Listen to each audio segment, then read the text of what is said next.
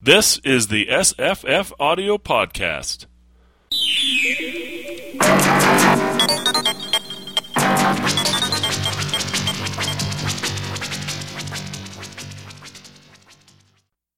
Hi, I'm Jesse, Hi, I'm Paul. Hi, I'm Marissa. and today we're talking about The Puppet Masters, a 1951 science fiction novel by Robert A. Heinlein. And I I read this years and years and years ago. Um, I quite enjoyed it. Um, it had all the things in it that I remembered. The really annoying way Heinlein does things, but he's such a good writer, anyways. That even though he annoys the hell out of me, I I still I love to read his books. Uh, Marissa, had you read this before? No, this was my first time. And uh, Paul? I, I, I read this when I went through my main Heinlein phase in the late 80s. yeah, a lot of people go through that phase. Uh, uh, so, uh, sorry, I cut you off there, Marissa. What were you going to say? um, yeah, I was just gonna say I, I enjoyed it as well. But I'm interested to know what your what the annoying Heinlein things are that you guys have picked up. Well, uh, Paul, you read a lot of Heinlein, right? I, I, I did. And when I first read this, it was early. In, I, I actually read, tried to read. Okay, I'll explain a little bit about Heinlein. This will be a bit of digression.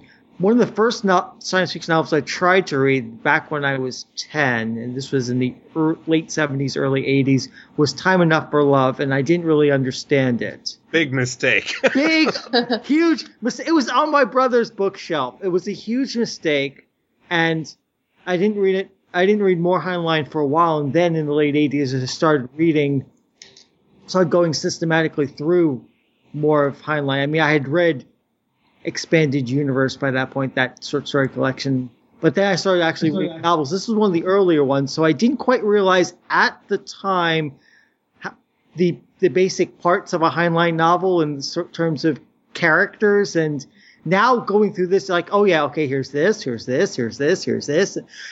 Um, I mean, the the, the, basic uh, triad of characters is your basic Heinlein triad of characters right out of stock casting. You have the young, the, the young talented protagonist who is going to rise to a position of power and supplant the older protagonist who is who is wise and crotchety and knows lots of stuff and is competent but is ready to hand over the reins to the old man. And then of course you have the red-headed woman character. oh yeah, is she always redheaded. Uh, pretty much. Always. That's funny. Um, sometimes she's a man. Um, and I got some hints of that in here as well, but um, Right. you you didn't really mention the really annoying parts, Paul. I was going to leave that for you. Okay, well, um, uh, maybe it's just me, but I, I find uh, there's something about the way Heinlein writes as opposed to the way Dick writes. And I, I, I guess I started thinking about this when we did talk about who the man in the high castle was, right? I had Mhm. this theory about Heinlein being the man in the high castle, um, kind of. Anyways, um, d- when Dick writes a novel, uh, usually whatever conclusion anybody comes to, there's lots of reason for doubt. When Heinlein writes a novel, things are never left in any doubt, and even to consider doubt is ridiculous. And so, uh, for example, in this book, um, our main character starts taking methamphetamine, and he's perfectly perfectly willing to assure us that it is non-habit forming. right. 100% non-habit Yep. forming, even though his behavior completely shows that it is completely habit forming. Um, that happens throughout Heinlein's writing. And I, I'm someone who's very uncomfortable with surety and Heinlein exudes surety from every pore in his body yeah, that's And- true. A lot of the time it's perfectly all right when he talks about you know orbital mechanics um, you can be pretty rest you can rest assured that he knows what he's talking about when he talks about uh, how, what women want oh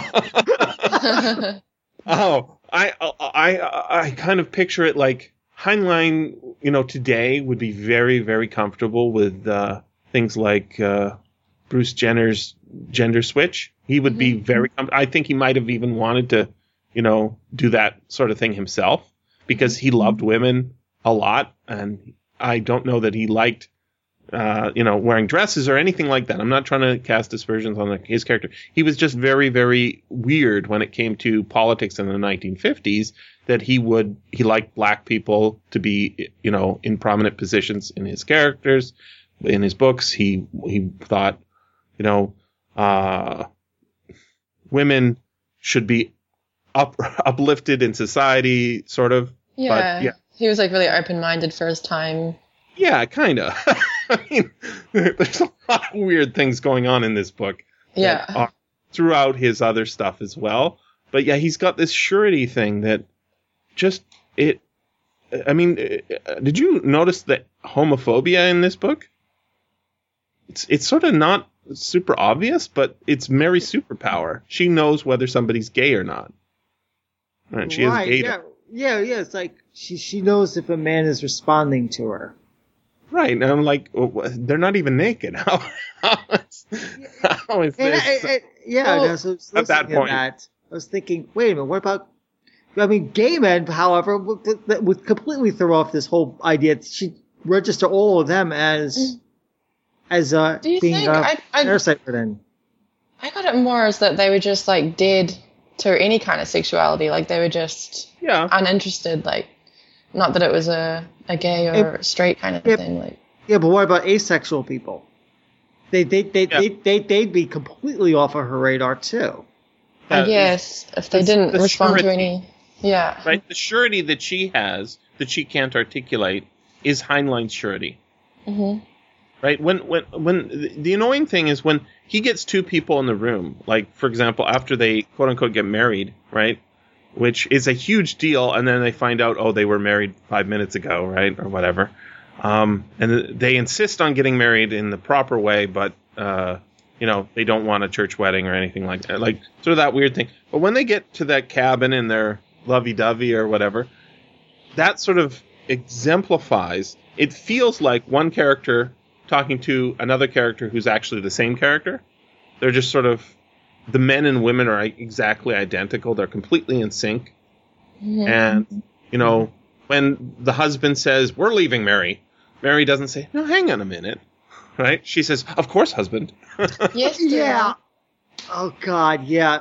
I, I, I mean, she she she loses a lot of her complexity. I mean, she gets some of her back when we find out what her past with the aliens, but she loses a lot of her complexity as soon as she gets married. And Heinlein Yeah, does that again that? and again and like he he does that in almost every novel. Like women Oh, want to really? get married, Yeah. want to get married, and yeah, then they're good to their husbands generally. I Is mean, I that can think of? I can think Yeah. of some exceptions, but yeah. Uh, because I was like, I thought it might be something in the story. I was like, oh, di- is this because like after the mm-hmm. Alien got attached to her, has it done something to her personality? like, but no, the alien is the husband, obviously, in all of his Yes. books. Like, once you attach to a husband, you just lose your personality and your will to be independent. That's Oh. about it. Wow. Okay. Um, but I mean, I think this is a pretty damn good novel, despite all of these complaints and the many more that I could sort of point to that are exactly like that. I, I, I think, for one, the structure is really good. I, Heinlein's very good at structure. Um, I, I like that the final chapter we we are given the what format this this story is being told in. Right? It's a the reason he's recalled all of these events for us is because he's writing them down because this is his legacy in case their their mission to Titan fails. Yep.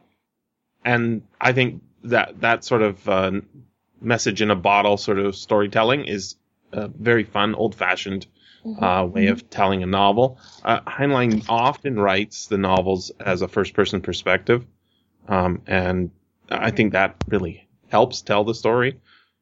But um, again, there's no surety. It's the surety that sort of, for me, undercuts it. When when Dick writes it first person, which is very rare, um, it's I don't know if he's ever done it actually. Um, it it, just it if it does something different, And yet, you know, this story, the the idea of an alien invasion of Earth and that you can't trust your neighbors, it's not his originally exactly. It's not, uh, you know, body invasion of the body snatchers comes a little bit later, um, but it's the same thing. Um, Heinle- uh, Dick even has a, a story called The Hanging Stranger, which is virtually identical uh, in the in the, the paranoia in that you know uh, people are getting taken over and they're not acting like themselves and it's actually aliens who are Hmm. and it's it's um it's really uh, a good theme to sort of get into this other thing that really annoys me about this book, which is uh, how much he hates the Soviets. Man, he is rabidly anti-communist in this. Um, well, Heinlein was in real life. I mean, you, I get that, yeah. yeah. I mean, you heard about this the story where he and his wife went to uh, tour Russia, and Mhm. it's it's an expanded universe. So Marissa doesn't know the story. Maybe our listeners don't. So I will cap it briefly. So yeah, they decided decided to go on a tour of Russia and recounted their experiences. And at one point, they're in a commissar's office, and the commissar's talking to them and about uh, basically about internment camps and work camps. And Heinlein gets angry and starts pointing out where they are on the map. And at the first time I read that, I thought, "Wow, you go Heinlein." And then Mm. years later, I was reading it's like, "What a stupid idiot! You kind of got yourself thrown in jail for such stupidity." Good God, yeah, yeah, no. Com- communism is one of those things that Heinlein really, really, really really didn't like and thought that was going to kill us all. Isn't there a story about him saying so at some Worldcon? He was guest of honor, and he basically said that yeah, that the communists are coming and we have to protect ourselves. God help us all, and s- some. Yeah, uh, I mean, the thing is, is uh, he's right. The, the you know the the commissar system is horrible. It, it's nightmarish, in fact. But uh, when you, I was thinking about like this in terms of, imagine if if this is a metaphor, right? If this novel's a metaphor for communism, which a lot of people sort of take it as being, right? I mean, it fits right into the thing. I guess I sent you guys the link to the the red the second red scare, right? Which is Mhm. right at this time. This this is actually right in the middle of the second red scare. This book, and um, the thing is, is communists are that you know Soviet communism was really really bad for everybody who was under it, and Chinese communism probably even worse for most of the people who are under that. Um, but that is not an existential threat to the United States, as well as far as we can tell. It, it never was until you sort of start escalating with fucking nuclear war, which is exactly what they've had in this book, right?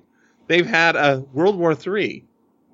There's a Manhattan crater Yep. and there's a Washington crater, right? Yep. They, Um, and they talk about New Brooklyn and New Philadelphia. So yeah, Right. And I think we managed to survive that rabid anti-communism in the United States, not because of how much, you know, brawn was projected out into the world, but in spite of it. Because, uh, no matter how you, you know, like, no matter how you think of how dangerous, you know, Soviet Russia was to Europe, it wasn't actually a threat to, you know, the tanks rolling into North America is not going to happen anytime soon. Um, and the reason for that is it's just like physically too difficult to get a hell of a lot of tanks across the ocean in the same way that Yeah. getting a ship to Titan takes 12 years and the only chance of success they have is that they're on a 29 year cycle, right? Uh, the, tit- the Titanians or whatever. Um, the, the, the evil of the, the puppet masters, and they are incredibly evil in this story. I mean, they are true parasites, right? Mhm. and they bring out such evil things in in uh, their human societies. And then what is he? So like, there's there's first of all there's orgies on TV, which is bad, but there's like um, gladiatorial combat. oh yeah, that was horrible. right? Where people's limbs are getting torn off and still fighting, and then they abandon the, the human host, and just you know glom onto another one, and and that's that's perfectly uh, shows how evil they are, right? Well, well, that that seems reasonable. Oh, and they kill cats. Oh my God, they're monsters. but then um, he says he says about Soviet Russia, it probably had no effect there. Most people wouldn't even notice. it's like what? And, and, and they didn't. It is communism, right? yeah, That's what he's saying. yeah, and, and and they didn't until the lack of bodily hygiene started people d- dying of disease. Right, and that's another way you know that they're evil is because um, even you know even if they're uh, they make you feel strong or they help you make decisions better or whatever positive aspect you might uh, attribute to them. Um, yeah, you're covered after his experience. He's covered in scabies. He's got scabies and lice, and he stinks, and his feet are been jammed into two small shoes for weeks or however long it's been. Right? He's in just awful condition, um, and that yeah, it, it makes them so evil. Mhm. But I don't think. I- I mean, no matter how you slice it, the Soviet communists were not as evil as that. Yeah. No, So, he he that's- correct he that's cranks it up to thirteen. Yeah, like look how look how evil they, they're being. Look how bad they are. Yeah, I mean, it's probably a seven for most people, and uh, for some, it's yeah, it's a ten. But yeah, they he does oversell it in the in the way that you know Saddam Hussein's being oversold as a threat Oh, to. oh yeah, he yeah uh, ranking two, but so- sold as the existential eleven. Oh, let's Right. go invade Iraq. Oh God, we've gotten into U.S. politics. I apologize, listeners. no, I think that's uh, you know like just uh, considering if it was a terrorism, you know, if it was rewritten today, it would be for terrorism, right? Um, they get inside your country and then they they radicalize your people, and then you've got terror cells all over the place, and look at how bad that. Really, it's not anything like as bad as this, right? Yeah. I- I'm, surp- but so- I'm, I'm surprised nobody's written that yet, or hasn't published that yet. Maybe it's been written. Maybe maybe it's on maybe it's on an Amazon Kindle. I'm surprised no one's published that yet because yeah, that would I think written properly that would given given the state of the world and state of a lot of people's minds that would sell like gangbusters if you if you pitched it that way Well, because because that's- that, that is one of those core fears that's infecting America and a lot of other countries. So but uh, the we fear have of the other. edition. 24 is that, right? 24 was was the every week or Yeah. every every day there was a nuclear bomb set to go off in every city, right? And he had to torture people to get and they always had the information too. He was always right. Uh, That's that sort of surety that that uh the producers of 24 have about their their villains, right? yeah. yeah. is absolutely the surety that Heinlein has, and it's it's very dangerous, I think. Um, and that's what well, that's what really disturbs me about uh, Heinlein's writing. But other than that, I I love it. yeah. I said a lot of mean, nasty things about his politics, but other than that, I think he's wonderful. I mean, um, I mean, yeah, yeah. I mean, let's let's let's look at the structure for a second because at the beginning we get a clue that something's happened to the cats and dogs. It's like we have to avenge them, and then you're wondering what's going to happen to the cats and dogs. And Hmm. so when when we get to the cabin and we see the and we see the cat, then we start thinking, uh oh, is this going to be? Did, you- did is is it is this the firing of Chekhov's gun? And it turns out to be yes, indeed. It's, hmm. Uh-huh. that that that that shows that Heinlein's master of the craft that way is pretty damn good. hmm Yeah, I, I think uh, Luke, you know, Burrage talks about how he he one of the things he likes about in a book is when he's anticipating what's going to happen and he's right and it makes him feel smart. I think that Heinlein does that very well in this book, and we're with the characters trying to figure out how to solve the problem. And just as they're figuring it out, we're figuring out the same sort of thing, Yeah. and that true. that is good writing. It's one. It's so different from um, Dick's books, especially because we just read that one about the Titans as well. Where like at the end, and you Yeah. you cast your mind back and you look back, and it's like such a straightforward line. Whereas like with Dick's book, you look back and you're just like, how did I get here? Like, Yeah. He's not the master of structure in the way that Heinlein is. Mhm. Uh, but what's what's funny is all the sins of uh, what was that book, Time Enough for Love, right? yeah. That that all the sins that Time Enough for Love has are in this book as well. It's just that this book has a story, whereas that book is basically just people, naked people standing around in in cushioned apartments with no furniture, um, discussing legal matters, and then um, insisting that it's perfectly all right for them to take their their breed, breed babies and put them in the freezer for six months, and then um, decant them at will, and and then and then the cat walks into the room, and that and then that's the whole rest of the chapter is the cat. So all the sins that are in later Heinlein sort of excesses um, are in this book, and uh, they're kind of annoying to me as well in here, but only probably because I'm so familiar with it. It's, Come on, get past the cat, man. I like cats too, but they are not our masters in the same way that the puppet masters are, and yet he he kind of treats them that way. It was Pirate the the cat. I guess- Okay. Here it works, right? We're we're gonna avenge Pirate, yeah. but Oh yeah, and we have to have casual nudity because this is a Heinlein novel. Oh man, he's so skillful. This this whole plot. That's what I was I was tweeting about, right? And I actually mentioned this to uh, Eric Rabkin, um, Yeah. and he started quoting from the book, and he said, "Yes, it's the most." He he did his he did a really good job of making it absolutely necessary that the entire society go nudist. yeah. Right? It's permanent change, he says. Right? It's like, wow, he got exactly the The world he wanted, yeah. And he said, "Yeah, we're not going to go back." It's like, wait, what? yeah, I- there I was a lot of I- talk about it.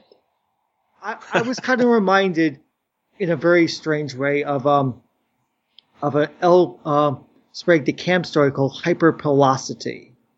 Have you Okay. have you That's ever, a lot of fur, what's that? Uh, it, it, it's a lot um, of hair. Yeah, lots of, a lot of hair. It's about a story where a virus breaks out, which starts having people basically grow gorilla-like pelts on their bodies, and Okay. the, the stories are all about, oh, what, what are we going to do about this? And so people start wearing less clothes because, well, you can't really wear the clothes with all this hair on your body, and so. but by the time by the time it's like, oh yeah, we found the cures, people people have adapted. Like, no, we're not going to go back, and people are happy with the uh, the permanent change, and so the cure is Wow. shelved. I mean, they don't go nudist. I mean, they still have bandoliers and other stuff so they can carry stuff. But yeah, it's like people, it's like, okay, we'll, we'll, we'll adapt to the idea that we have hair now. And it, it's just, and someone who had uh, started uh, investing in uh, hair combs is going to make a mint because now they're really, really useful. Wow. And other characters happy, like, oh, such a gorgeous pelt I have and stuff. Yeah. So that's Yeah, always, that's a yeah. short story, though, right? It's that's a short, not a it's novel. a, no, it's a very No. short story. It's like Yeah. five pages. It's that's the that's the thing is, I mean, it's it comes up in in a lot. Even his kids' books. There's, I, I I don't know if you guys read any of the juveniles. There's one set on Mars, and Podkayne you know, Mars? Mars? Mars? No, it's not Podkayne. It's uh, there's ice skating on the canals. I can't remember. Oh, it's um, Starman It's a- Jones? no, Starman. No, it's not Starman. Just uh, it's a about a kid's school on Mars, and it, I, I I can't recall the name, but it doesn't matter. The important part is they live in domes. They have to go out in suits, um, but inside their domes, their dome homes, um, they always have the heat cranked up. It's just a tradition, and so mom and pa and baby and and brother and sis are all naked all the time. wow.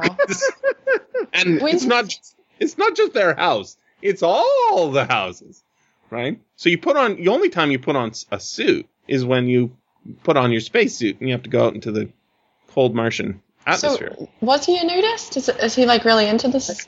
i think he must have been Yeah. It, it comes up over and over and over again. Yeah. I- and when did I he did not- die?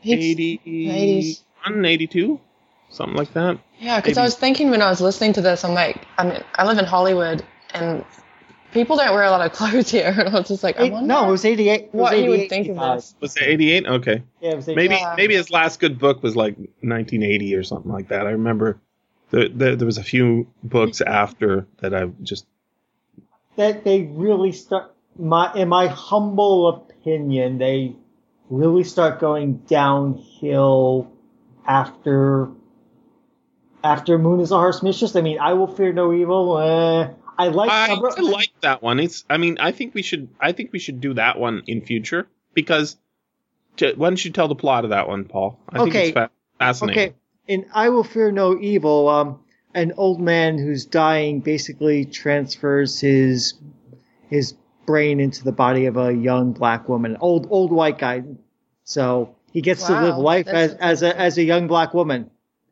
He's And rich and on top of that, um, he's a heterosexual man who is put into the body of uh, of a woman, right um, and becomes a heterosexual sexual woman, woman. That's right. Yes, which is and very fascinating. I, I, I see. This is why I think Heinlein is up for like gender reassignment surgery. Absolutely, I think he loved women in a way that a man does, but also in the way that a woman would love being a woman, which is weird. But I like, I, I, I love that he writes this into his books because it's so not what you know. He's a you know all the military stuff. Uh, uh, Marissa, he was um he was in the Navy, and he was a you know officer. He loved obviously the military. He does it again and again in his books. Um, there's a bit of that in here. There's a bit of hate for the military, but also a love of the military. Everything's sort of black and white. But um, the fact that this this weird guy, right from Missouri, um, just writes his consciousness into these books and just plays with these ideas is very, very liberated and modern in a way that uh, almost nothing else is. Yeah, for that time, it seems kind of amazing. It is amazing. complicated, and it- strange guy. Yeah, so f- I I would say it's either, um, yeah, the last good one is either that one or. W- would you say that's a good book, Paul? I will fear no evil. Uh, I don't Interesting, know. right? I I, It's I, interesting. I I I I have a soft spot for Job, which is his, w- w- one of his last ones. But Uh huh. That actually ties into this a little bit as well. Um, Job, I'm not a big fan of, but I do like. Um, there's a, a little later one, I think.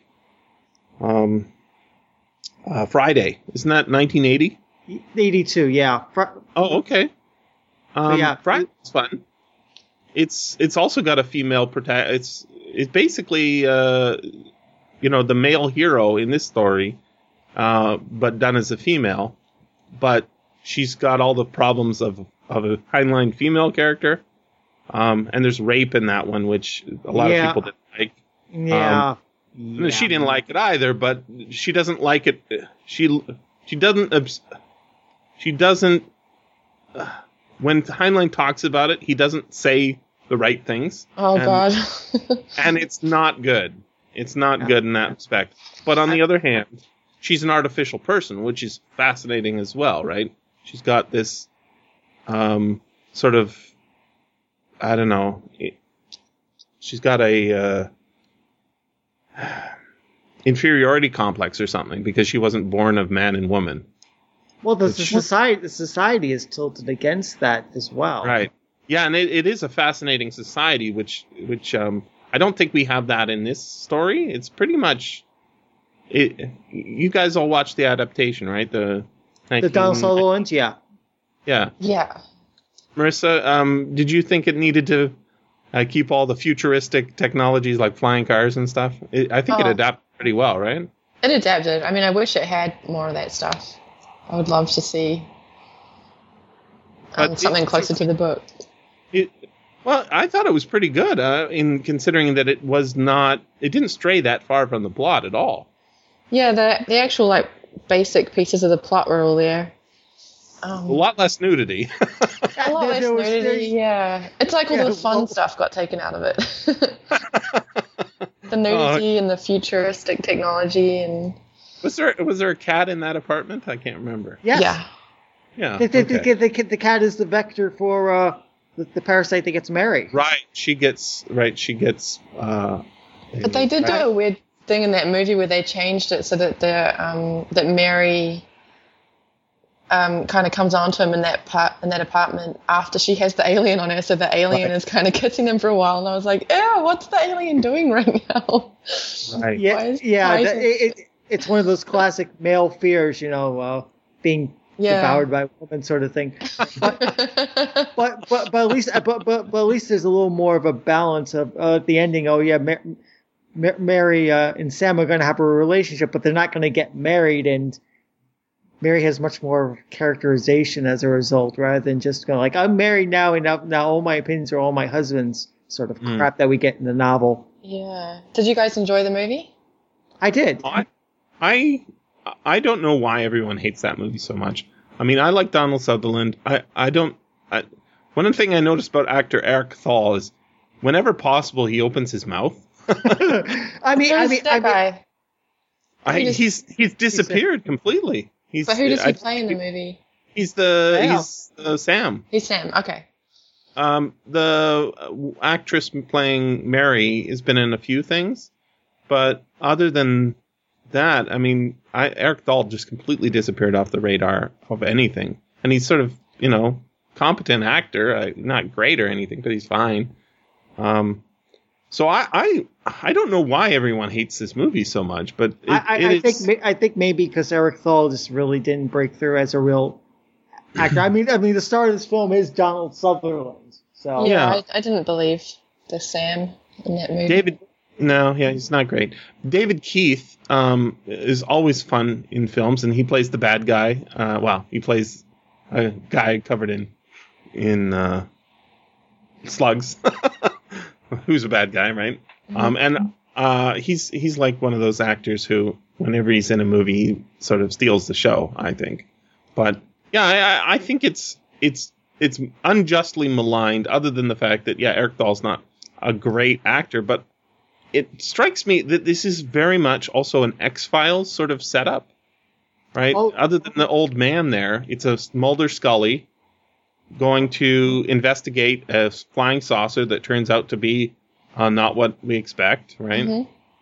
Um, and they uncover conspiracy. Except, unlike every X Files, it is fucking competent. This thing makes sense, right? Whereas it doesn't turn into like endless s- seasons of oil monsters or whatever things that ultimately have to get resolved by long exposition that makes no sense and is completely useless and then one of the actresses gets a baby and has to leave the scene and that's explained like all that stuff.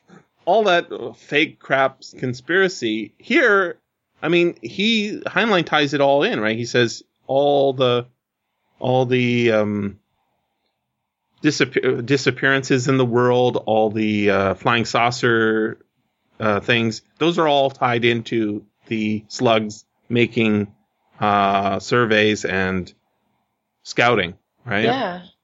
it, it, it sort of it's really fun and i think. It's great. Yeah, they do have like this kind of this history, so that you feel like they're not. They didn't just turn up in the middle of They- um, in the middle of Yeah. the story. You know, they've been there for a long time. and Right. the way they cover up their their uh, their landing is by saying yeah look it's a fake Yeah, right? which i think is brilliant yeah, that's my Uh, favorite. That's, that's such a the, good little the twist. sluggers are really smart. Um, and one of the things that you know is the question at the beginning and the question at the end is were they smart? And I think this is, you know, where the sequence where Sam first gets a slug on his back um, is brilliant. I think it's one of the best bits of science fiction writing out there because we don't know instantaneously that he has a slug on his back Mhm. because he acts just like the way he was before, except why is he doing this? Oh, that's strange.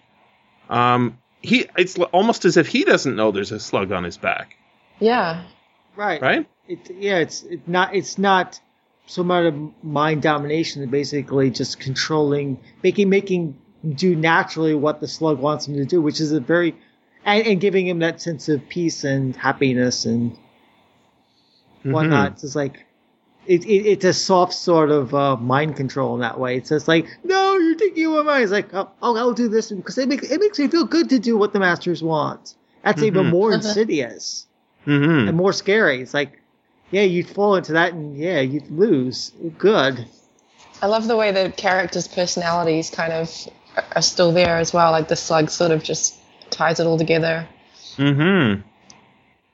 Um, and I think you know it almost is more highlighted in the movie when, and it happens in the book too, right? And the they in the movie they have it as a helicopter escape, but it's just a, s- another car, sky car in in the book. Uh huh. Right. Um, when Dad is, I love how incestuous. Uh, Heinlein loves incest too, by the way, Marissa. I don't know. Oh, okay. Oh. Brother and Yeah. sister. Fun fact of says I, ha- I have uh, there's no incest in the family says the, the dad right at the beginning um, the reason he says that is because most of the time it's allowed but not in this particular version of our family so anyways um, in the uh, in the helicopter or the air air car right he the father says something like you didn't tell me how great it is yeah. how great it is to have one of these things on your back. And it does. They they do juice you up, right? They they can control your dopamine levels, right? Your acetylcholine. They they give you everything that you want. hmm Um, and that sort of addiction um, image, I think, is brilliant and so not developed in the way that Dick would have developed it. Oh right? yeah, Dick Dick would have Yeah. gone really down the rabbit hole on that. Totally, because if you think about like I just heard a story on the radio um yesterday it was a podcast of a radio show um about a woman who had been an Olympic athlete, uh, a runner, and she um she started taking Zoloft after a series of depressions. And apparently, one of the effects was to make her hypersexualized. And she talked it over with the husband and decided to become an escort. Um, and worked as an escort for almost a year, or m- maybe exactly a year, Huh. uh, making tons of money. And she uh, loved it while she was on her drugs. But the way she talks about it now, it's like it was a massive problem. And I think it probably was, given that she's not, you know, still doing it or whatever. But when when you are on an altered state, right? When you're drunk or you're high on drugs, it's still you, I think, as much as, you know, I think that th- what is undercooked about this book is that when we think about what who's in charge of our own mind, I think people make a fundamental mistake and they think that they have choices when in some conditions and they don't have it in other conditions, right? I uh, the reason I did that is because I was under the influence of blah blah blah, some Mhm. drug or some person or some ideology, um, and then they think that they didn't have choices then. But then in when they're not high on drugs or they're not drunk, they think that they are in control. And to me, that makes no sense. I think that, that there's a uh, something weird going on, and I think that if we had a slug on our back, um, it's not that different from that sort of excuse. And yet, um, I I think there's a lot of play that could have been done if, as I say, Dick was writing the, this versus Heinlein sort of doesn't really talk about that. He just says it's bad. But by the same token, he's got his main character taking speed up methamphetamine even on his his uh, honeymoon and saying he's not addicted. Well, but but but uh, getting married to getting married to Mary, yeah, um, does cure him of that because he's just like a, it's not so good anymore, and and, and yeah, he drops that and doesn't do it again. It's like really that addiction ends that easily? The love of a good woman ends your addiction to uh, methamphetamine? Really? He says he's not addicted. He says he's not addicted. Oh, he so is. I know, but I don't think Heinlein thinks he is. I think Heinlein is this. He does this black and white thing where he's he says, you know, this is how things are, young man. And the young man's no, no, no. And then the the old man says one more word, and then the kid completely changes his opinion and says, you know, geez, I just didn't know stuff.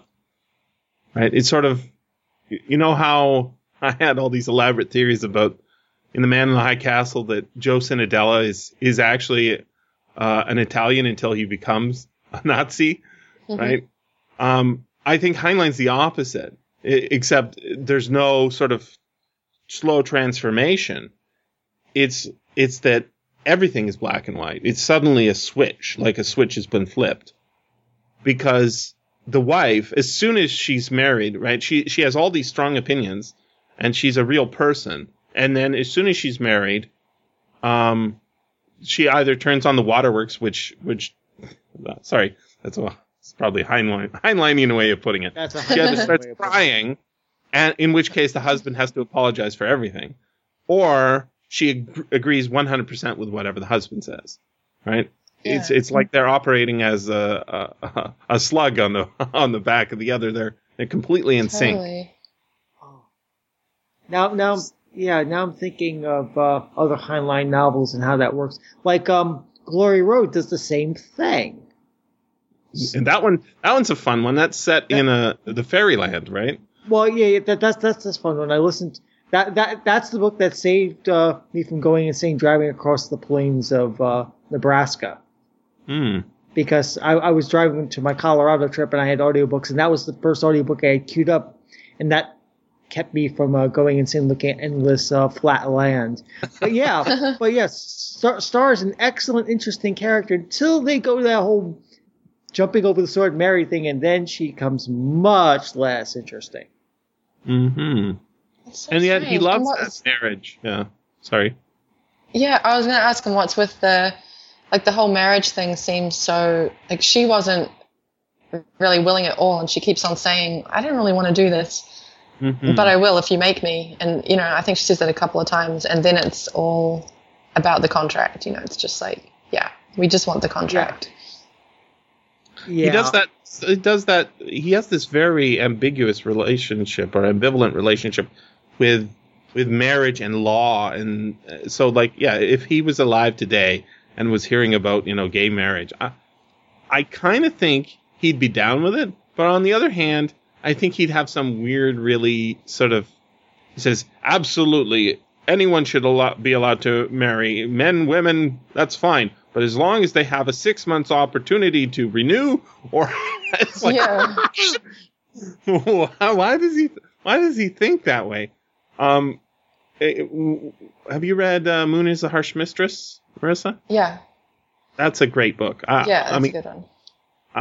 I, think that may be his best book. It's he's got a lot of great books, but that one's terrific. And one of the really weird things that doesn't seem to have anything to do with the plot is that uh, this line marriage idea where there's an old man and an old woman. Those are the mother and father husbands and wives. Yeah. And then there's the the uh, the I don't know the beta husband and wife, and then at the bottom there's the there's the you know the new new person added to the family, and anyone can add to the marriage just by. But traditionally, the old man gets to sleep with the the new wife in the prima nocta sort of thing. Yeah. like Yeah. why, why why are you doing this, Mister Heinlein? And he, of course, comes up with a justification. Well, see, Mars was colonized by men who were all prisoners, and so there's very few women up there. And they had to do it this way. But I notice there's an abundance of women in the family now. Anyways, the important part is Heinlein's very interested in exploring sort of weird marriage things, and it comes up in prac- practically every book. Somebody has to get married. He's a super romantic, right? In a way that I don't. they, think they all get married in weird ways. fiction. I Oh, yeah. uh, n- n- number of the number of the number of the beast. They decided, oh yeah, let's get married. Let's just find a find a town in in Nevada where we can get uh, someone to marry us. Like, what? Wait, what? Oh, oh okay. And th- time traveling and universe jumping, and yet they have to go to a fast. Yeah. Yeah, in, in Nevada. Yeah, you yeah you got you got to wonder. But I mean, that's what one of just one of the things he goes for. it, it's very much you. I think reading well, a person like Dick or reading Heinlein, you really get very much into their psychology because they put it all over the page, Yeah. and it shows you how weird people are. yeah. They're really weird people. And I, I, I don't know. You guys, did you know that um, during World War II, a lot of people were taking speed? No. no. So all the um, all the American fighter pilots and bomber pilots were, were on speed. All the all those guys. Um, They called them go pills. Um, because they are on like a flight for well, you know, 20 hours or something. And if they're flying at night, they can't fall asleep, right? They have to be on their toes. But when you do, you know, mission after mission after mission on speed, um, it kind of can p- cause some problems. And they, they didn't just issue it to p- fighter pilots either. They also issued it to frontline troops who have to hold a position, like during the Battle of the Bulge. Um, Oh. it's like, well, we can't provide you with hot coffee, but uh, worst comes to worst, just take your go pills. Your Go Pills. That's such a great name. I It's- it's- and of course, you know, today we think of, you know, methamphetamine's not particularly a good, uh, or amphetamines are not a particular good thing. Dick had a big problem with them, right? Yep. Uh, I'm not sure that Heinlein didn't partake either because he does talk a lot about drugs in here. yeah. What's the drug called in this book that he that It- I slows down it's time? amphet- Oh, I th- yeah. Um, Yeah. he uh, he uses a Latin name for it, which is Tempus Fugit, which Oh, yeah, is just Tempus. time flies, right? But I think that's uh, I don't think that's the brand name. I think that's just his way of saying methamphetamine. Yeah. Uh-huh. But he has a story about a guy who who took it all month and, and aged, you know, fifty years Yeah. in a, in a month. But he lived a great life. I was like, what the hell are you talking about? Yeah. Um, but I, I think people do do that, and that's how they end up, you know, in the gutter. Yeah, there's that weird scene with um, uh, where he's where they've got to chase the cat or something, and the cat's on like regular time, and they're moving super fast. They're relative the to the cat. cat. Yeah. Yeah, there's like weird. Yeah, kind No, of. but she, Mary never wanted to go on that drug, right? I know, and then she No. did. Yeah, because her husband said it was a good idea. Yeah, But, uh, but, I but didn't that, that, that, understand that. because because uh, she's married to her husband now. Yeah, But but but she manages to cure him of that because then after that they don't want to do that anymore, and that's the end of that's the end we hear of uh, Tempus Fugit. It's yeah, but he clearly was addicted to it, even if Heinlein wouldn't admit it to it. It clearly because he was just so into the idea of the two of them spending Yeah. all that that uh, subjunctive time together. It's like he, But yeah. even before, even before he was, he was um, married to her. He talked about going up there and just taking taking the drugs, right? yeah, Mhm. since, And it- since his vacation. So may, maybe maybe I'm not being charitable and thinking that that Heinlein's, uh, maybe he he's challenging us by saying, you know, absolutely 100 percent, uh, this is how things are, and I'm like, no, but then he just continues the book. He doesn't let ever go back to it. But I, I think that he is very black and white when it comes to that. hmm Um, I, I wanted to point out M- Misa, who was going to join us but is too sick to join us, um, reminded me of an episode of Star Trek called Operation Annihilate. Oh yeah, I remember that one. Have you seen this this episode, Marissa? It's from No. the first season of the original Star Trek. Uh-uh. Oh God, yeah. Yeah. It's the planet of the pancakes, is how I remember it. um, Paul, you want to mention how how it plays out? What, what's that? You want to explain the plot? Yeah, I'll explain it. Ba- ba- basically, a Federate uh, Starfleet colony is being taken over by these flying pancake things, which land on the back of your neck, start controlling your minds, and the and uh, Kirk and Spock and everyone else have to figure out how to get them off, get them off people without killing them, which turns because a couple of red shirts wind up getting killed and taking them off. Eventually, Spock himself gets gets infected, but then they find out that uh, that using I think it's ultraviolet or X-rays will uh, take off the uh, the parasite, and that blinds Spock for a while. It's like, and then they find out, oh no, they they could they could just tune it so it doesn't blind people, and and well, it turns out Spock wasn't blinded because he has a third eyelid. Right. Yeah. More Vulcan physiology. Um, Misa uh, put a couple quotes in here. I, I'll just read what she wrote. She said, uh, uh, Bones says to, that's the doctor, says to Captain Kirk, uh, please don't tell Spock I said he was the best officer in the fleet. And Kirk says, you were so concerned about his Vulcan eyes, you forgot about his Vulcan ears, Doctor. um, that, that, the, this is what, one of the things they did on that show was every time you know something has to be reset uh, for the you know everything to be the same next week. Yep. In the days when television didn't have to be sequentially, you know, adding up to something, um, they would just you know add a new Vulcan point of physiology so that uh, that would could get everything back to normal. Nobody ever died or anything, right? Nobody's ever you know loses a hand or anything like that. So. Um, but she also pointed out that uh, Kirk's brother, who is you know the only relative that shows up in the original Star Trek of Kirk's, is uh, on the show and he's killed. Um, but his name is Sam, which is from our novel. Ah. And, and um, she also says there's lots of biblical allusions, and to make special note of Mary uh, for the character that became the vessel for world peace and Sam, which means either names the name of God or God has heard. Um, and then she says, typing this is making me want to hurl. So I think that's the end of what she was going to say.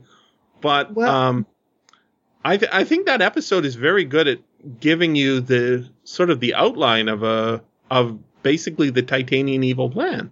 Yeah. Um, It's it, it's funny because Heinlein sued uh, the Brain Eaters uh, movie, but he didn't sue Star Trek. Star Trek and was yet too they're- big.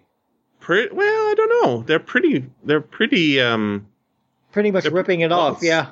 yeah, I, I mean, yeah, it's on a colony and whatnot, not on Earth, but yeah, it's the same sort. Now, now there was also, now that I'm thinking about it, there was a couple of uh, next generation episodes where you Mhm. had mind control, where Mhm. there was this plot where Starfleet was being uh, invaded by the, by uh, these these parasites that were taking control of people's minds and started doing weird things. But they like wrapped it up in like two or three episodes and then forgot about it. It's like, mhm. and I remember at the time, but wait, what? It's over? yeah, it's what- very what- dark. It was a very dark sort of early Star Trek Next Generation. Yeah, and then they dropped the plot line completely and went went over to I guess to worry about things like the Borg. It's like that was interesting. Go go back to Mhm. that. Don't Mhm. you resolved that too quickly. It's like ah Yeah, uh, it wasn't uh, as nicely wrapped up as uh, that original Star Trek, but yeah, it did it did uh, it did unsettle at the Oh. time when when I was watching it in I don't know the '90s or whatever. I I, I was very unsettled by that, and I thought, oh, that's very different. And one in one of the ways that uh, Star Trek is, especially Next Generation, is quite like Heinlein, is that uh, the Federation is perfect, right? Everybody's happy. Uh, there's no money. I don't know why they're always playing poker because it's a, it's pointless to get your. there's no there's no money in Star Trek until um until the Borg. Oh, no, not the Borg. The uh, Ferengi come in, right? yeah, Deep Space Nine and Deep, and Deep Space Nine, were of course you have a you have commerce on a space station and Yeah. Uh, so uh, what's weird about that is is it's just unstated as to wh- how their economy works. I mean, when you have a, a device in your house that is essentially a 3D printer that can print food or anything instantaneously with seemingly no uh, economic cost to it, I, I don't think you do have much worry about an economy. On the other hand, uh, that's magic, and I, I think it's sort of Gene Roddenberry's optimism about about uh, post scarcity You know, economy. yeah the post scarcity economy is is interesting, but it's it's magical, in the same way that Heinlein sort of, you know, everything's going to be all right as soon as we get married, and then it is. Because I don't understand that switch that goes off in the woman's head that she just suddenly act. Uh, it might it might have been that women did act that way in the fifties. I, I do not know. Oh. But I, I, I don't. I get the sense that that wasn't the case for a lot of women, anyways. I got the But feeling. look- go ahead, Marissa.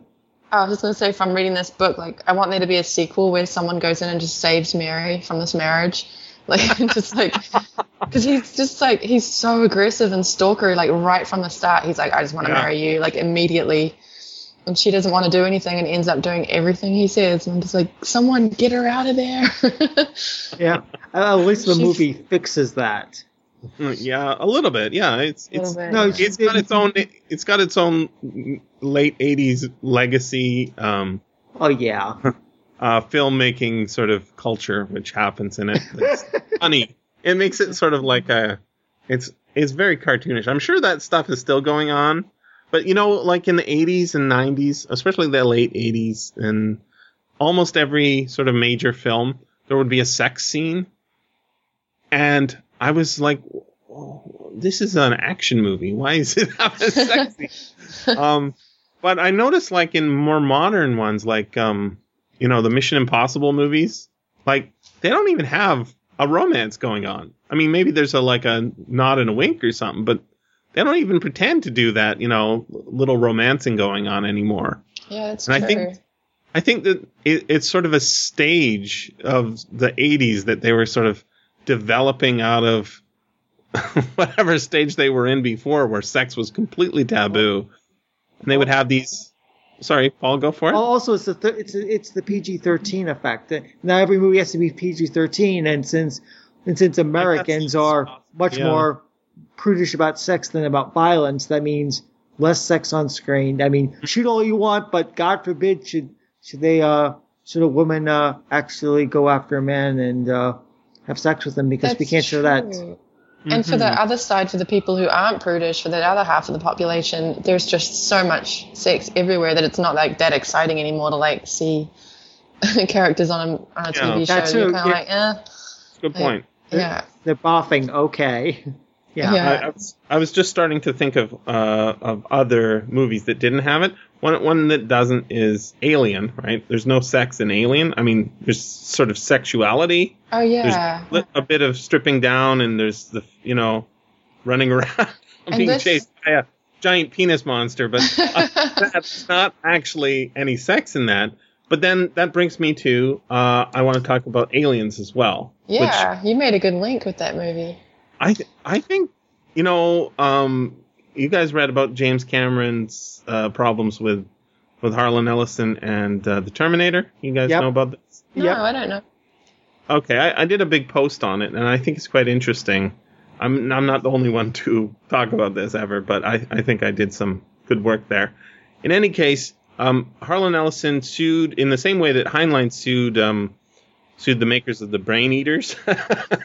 um, uh, Harlan Ellison sued the um, Cameron for the Terminator, uh, citing a couple of episodes uh, of of a television show uh, that he had he had written, Hmm. and um, if you really squint, they are definitely sort of visually similar and sort of plot similar. But of course, the Terminator is way better than those two episodes of Terminator. It's an amazing film. Um, in the same way, Brain Eaters is not an amazing film. I couldn't finish it. Uh, I started. It's only an hour long, and I, I, I only got about twenty minutes in. Oh really? it's just sort of bad, bad, bad. But that has a great poster. So, um, now, uh, Cameron's very, very good at lifting things out of SF and putting them into film in a way that makes them really great. I mean, uh, I'm not a big Avatar fan, but it's very good lifting. I mean, he looks at science fiction and says, "Wow, that's a great idea," and then he transforms that into uh, a good story, right? Mhm. That I mean, Avatar's pretty good. I, I didn't see the 3D version, but I I thought it was pretty good. I don't know that we need a sequel, but No, I don't think Aliens. we need a sequel. Aliens is an amazing uh, thing. What what it does is it takes the first movie and just redoes it in a bigger way, right? Mhm. But it also has this great story that I really was annoyed with at the first viewing. I hate it when they have kids in film who are in jeopardy. Um, I hate that so much. You know, there's a Luc Besson movie, or maybe all the Luc Besson movies, where a hitman has has a relationship with a young girl. Oh, the professional. Yeah, I hate that movie so much. It's so stupid. it's like some hitman caring for a young girl, and eh, I don't know. She treats him as a father figure while he shoots everybody, or whatever. However that is, I, I just it's like adding a baby into a into a TV show. It just does not make things better.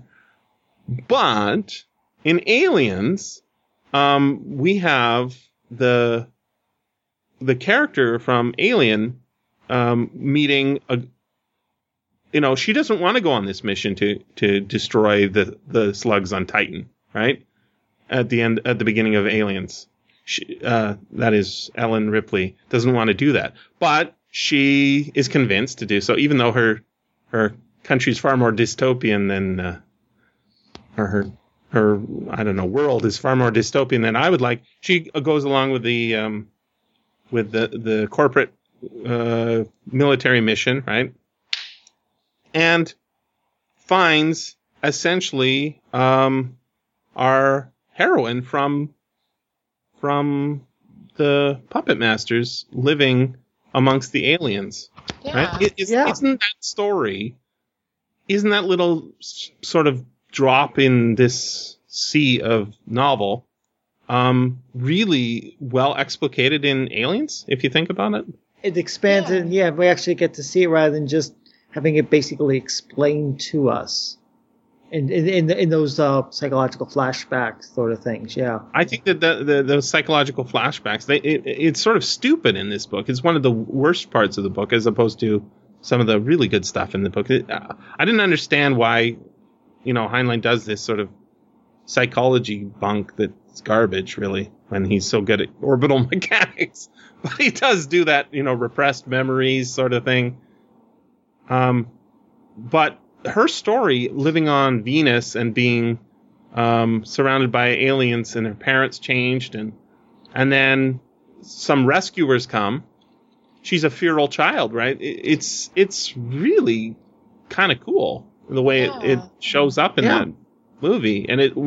I mean that that relationship between Newt and uh, Ellen Ripley really adds some dynamism to what was in the first. You know, if you just redid the whole first movie in the second movie, which it essentially is essen- they have very much the structure's the same, but she's saving herself in the first movie. In the second movie, she's she's facing up to her fears, but not for herself, for, For some Newt. other person, for Newt. And uh, you know, instead of getting into a space suit and uh, saving herself, uh, and you know, ejecting from the ship, she gets out of her clothes instead of to get in the spacesuit to get into the fighting suit, go down and have a massive battle with the alien monster, right? Get away from her, you blank. That's right. Then they climb into the uh, into the spaceship, and uh, instead of ejecting from you know the escape pod from the spaceship that's about to blow up, they eject from the planet that's about to blow up, right? Yeah. and it's it's a it's a rock rockingly good um, and that's why the movie's so good i think is even though it had what i thought was going to be a terrible element of this kid that has to hang around with these marines um, it turns into a really uh, powerful story and and just having it here in in yeah In, In this flashback, psychologic- yeah. doesn't work at all I, I think the way they handled it in the in the movie was just better Yeah. Did, Now you made me I- angry about Sorry. the beginning of. Now you made me angry at the beginning of Alien Three all over again. what a waste of uh, that was a waste of everybody's time Oh God! Yeah, it's just uh, let's just take the let's take what we did in in Aliens and just flush it down the toilet and That's just have right. Ripley Supply. I wanted it. I screamed like you kidding me? yeah, not a, not a fan. Go go Marissa before I uh, fulminate. I was just gonna ask, did I get it right from the book that um, Mary? It's, the only real difference from Newt is that um, Were the did the slugs kind of leave her alone, right? Like they were aware of her Yes. living among Yes. them. She got sick. Uh, Oh, she- right. So she wasn't like Right. in hiding. Yeah. First, her Right. parents changed, right? First, her parents changed. Right. Everyone else around her changed. Um, she was got away, but then eventually they got her too. But because she was sick with the with the nine day flu or whatever it was, Mhm. um, nine day flu. It's not nine day flu. Nine day fever. Nine Day Fever. jungle fever. She had um, uh, Venusian jungle fever. Um, the uh, the effect was that she survived when everyone else died. Yeah. And then they just kind of ignored her for some reason. And Right. Well, because she's she's uh, Because- contaminated. Or yeah. Right, and the slug started dying. So yeah. Right. Um, so yeah, I think that it's it's sort of I, I, even in the movie they, they call it encephalitis, right? Um, as opposed to nine day fever or whatever. Right, because there is no Venusian colony in the movie. Right, but I think that that this ties it into what I like so much about this book. I don't know if you guys noticed this, but um, I I just realized that while I was reading this book that oh yeah, this is actually a very familiar story. It's called H.G. Wells' The War of the Worlds. That's what Hmm. this novel is, because aliens, not from Mars in this case, come down to Earth, unscrew their cap, right? Yeah. the news reporters come. Um, they start taking over, but instead of um, uh, Heinlein following the plot exactly, he says, "Well, here's how I would do it." And yet, in the end, what is it that kills the aliens? A virus. Uh huh. Mm. Same but- exact thing. But, but- the but- humans. Oh, this the- is the difference with Heinlein and H.G. Wells. H.G. Wells was a cynical asshole, right? he thought everybody was evil, basically. He he he wanted to, us to strive like angels, but he was very cynical, and almost everything he wrote that I've read is very cynical. It's you know main, the main characters basically are monstrous or liars or jerks or racists or whatever. and it's not that he was all of those things exactly. It's that that's what that's the way he dealt with things, right? And in this, Heinlein says, uh uh uh uh. Our CIA operatives know what they're doing. Now, congressmen, they can't be trusted, right? But the NSA is on our side and they're working for our best thing. And so when they walk into that room in that uh, reporter's office or uh, the news station, right? And he says, Sam, kill him, right? I'm like, dude, that's just a guy. Yeah. You just killed a guy for no reason. But in the end, it isn't, you know, the the um, the bacteria of Earth that, in their, you know, blind wisdom, saved humanity. Right? The uncaring wisdom saved humanity. That's not how how it works out. That saves the Earth. It's man's ingenuity, right? And instead of ending with well, geez, we're lucky to have survived that those envious eyes from Mars. It's damn, we're going to their house and we're going to root them out. We're going to kill them all. Yep. yeah. It's the end. It's the end of Starship Troopers, right? Oh yeah, yeah. yeah we're going to go back to the planet of the bugs. In this case, the uh, the uh, Saturnian moon of the bugs. And but we but there is a there is an intimation in the novel. He doesn't completely uh, explore it that that the um that the the the tit- the Titans aren't really from Titan. That's just the latest right. place Be- because because we because we uh Yeah. we, because we get the little uh gray The gray like alien the, the elves the aliens right who The Elves of Titan, which I thought was awesome. Right. Yeah. So, so m- m- the way I wrote, I thought is okay. They came from somewhere else outside the solar system. They landed on Titan first, colonized mm-hmm. them, then started looking around. They wound up wind up wind up hitting our colony on Venus. They wind up taking samples from Earth, and then they come in. So yeah, mm-hmm. so, that, so even if they wipe out Titan, poor Titan, and and the poor elves of Titan, they're going to have to they're have to go outside the solar system to end the threat once and for all, which makes them more like Independence Day aliens or say the um yeah Independence Day aliens. That's that's that's Oh. another good example because those also Yeah, do mind control. right? Yeah, same Yeah, story. it's the same same story. The difference is is instead of riding you on your back, they come down and they they you, they allow you to punch them in the face, right? Well, yeah. the- Welcome to Earth. yeah, welcome to Earth scene, right? Um, this also um, makes me think of a very good Heinlein juvenile called Have Space Suit Will Travel, which also goes to Titan, I believe. Um, it's about a kid who wins a wins a spacesuit, a used spacesuit in a in a I don't know crackerjack contest or something. You know, find the lucky ticket, uh, Willy Wonka style. Um, he wins that contest and gets a spacesuit and he fixes it all up and then he goes for a walk in the in the countryside, including with the radio that's built in, right? And then an alien spaceship comes down and kidnaps him basically, and he goes to Titan, um, and there's a, a space alien who's like a cop. um, he called the Mother Thing.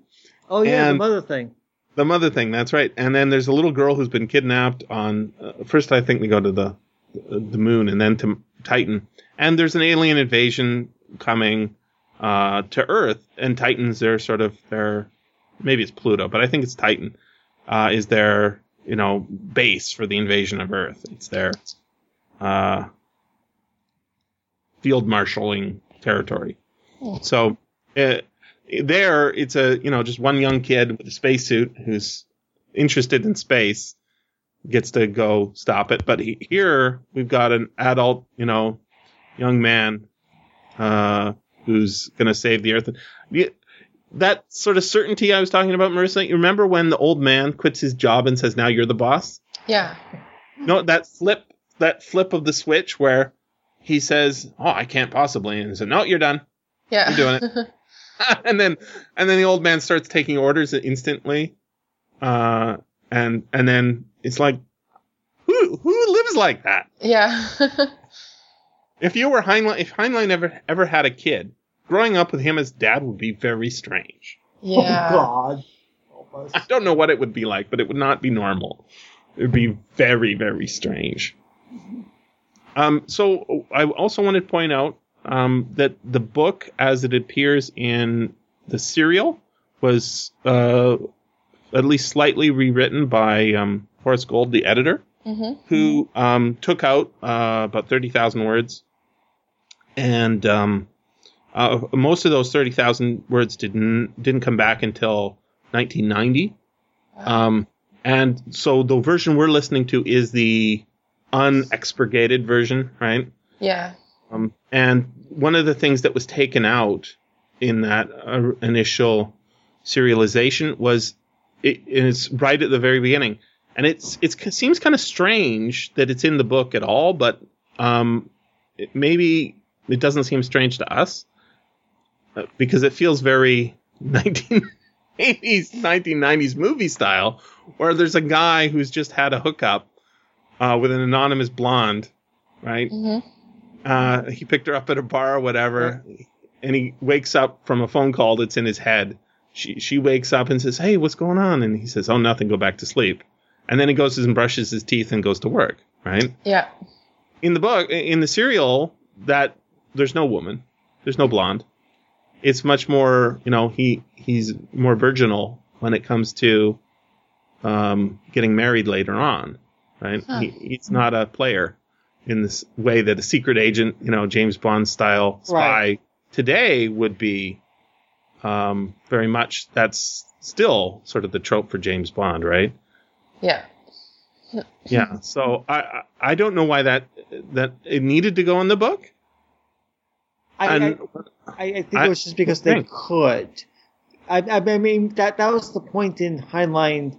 X uh, by this time was uh, Virginia Heinlein basically managing to say that like okay now I'm going to publish the stuff that got cut out because they also did that with a much even bigger way with Stranger in a Strange Land. right. Yeah, The- and that the- some the- the- monster- Yeah, yeah, that was a big book to begin with. The uncut version's even longer, and I read it, and yeah, it doesn't. not better. It's not better. No, it is not. Definitely not. Here, I didn't really Yeah. notice as much, but in Stranger, I really noticed it because I read Yeah. both versions. Yeah. Um, I, I made another note about uh, there's some weird names. Uh, so we got Sam, uh, sort of biblical name, right? Mary, obviously a biblical name. Um, And then uh, Mary's real name is a made up name. Right. Um, there's a Wiki, uh, not a Wikipedia entry, but there's a Heinlein forums entry that said Virginia Heinlein explained where the name came from, and it's really not interesting. Uh, it's like uh, the name of her her principal with a little bit of different Huh. uh, back when she was a girl in Missouri in 1906 or whatever. Um, it was not interesting at all. However, um, Sam's real name isn't Sam either. It's Elihu, which is a weird name, right? yeah. El- Elihu. Um, Um, It's a, bel- a biblical name, and it has um, it's it's a weird. So it's in the book of Job, which we know is a book that Heinlein liked, right?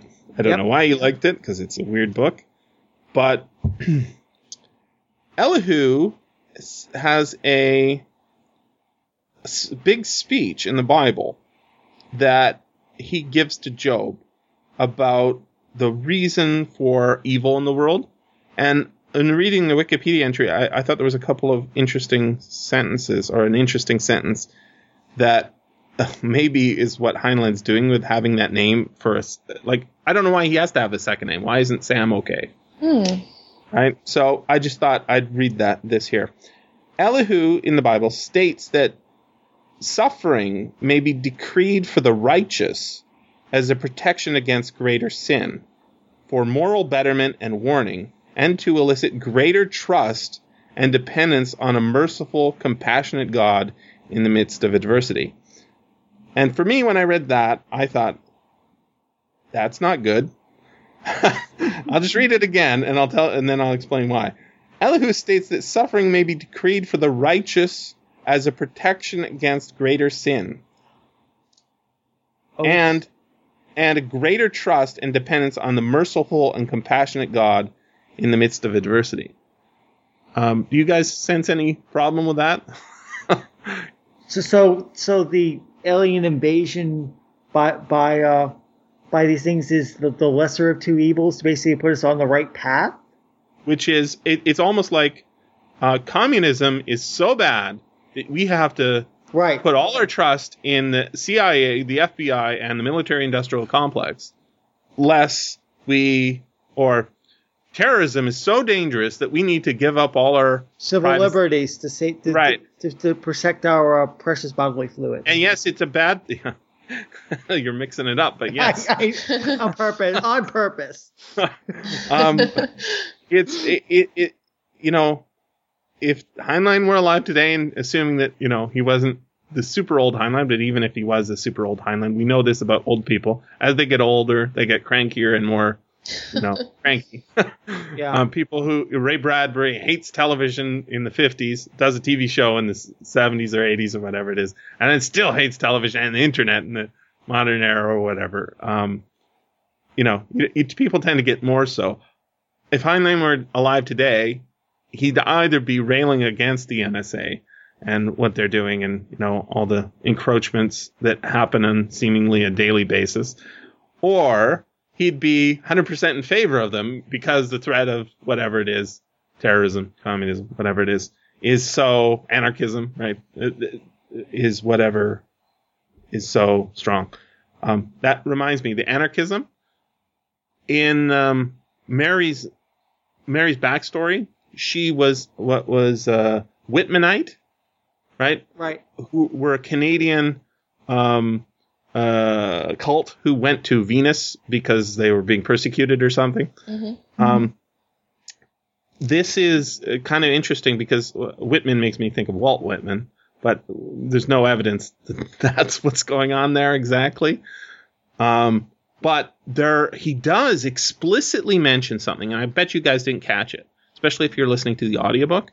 Um, when he's talking about nudity, um, he talks about the Doukhobors. Did you guys catch that? No. No. very early on when he starts talking about how we might all have to go nude and we'll do it like the Doukhobors, right? So the Doukhobors are a really interesting group of uh, yeah, migrants, refugees from Russia who their way of dealing with oppression uh, for their religious minority was to uh, they're kind of anarchists, right? They don't want to have any government, sort of thing, eh, as the Whitmanites sort of were. But their way of dealing with it was not like to take up arms; it was to take off their clothes. And oh, really? yeah, so there would be these, and he mentions that in this book that the protests where, you know, massive groups of these people who are protesting their treatment by uh, the government um, would be rounded up because they're nude. Now, I think Heinlein just likes nudity, so he, Yeah, he doesn't. He doesn't it's not that it's not that um, he's obsessed with you know their religious freedom and and the goals they're going for as much as he he thinks any excuse to get naked is a good one. yeah. so so um, that sort of ties in, uh, I think, his thinking behind the the Whitmanites and Mary's involvement with him. The other thing, Paul, it's not my imagination, right? That uh, generally Heinlein li- likes his women to be older. Uh, um, it depends. Um, I mean, because I can th- I can think of some counter examples to that. or really a lot younger.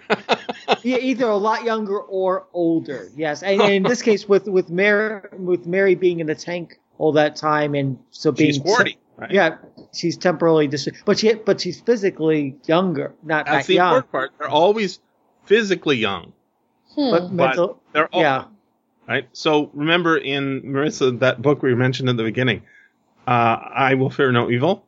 Mhm. We've got a, a, a young secretary who whose brain has been destroyed in a car accident. Luckily, her old man boss has just had a heart attack or whatever that's caused him to have to need a new body for his brain. So you've got an old man in a young woman's body.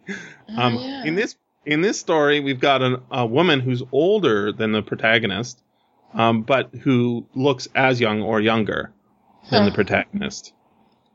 But uh, I think there's um, the cat who can walk through wall, the cat that walked through walls.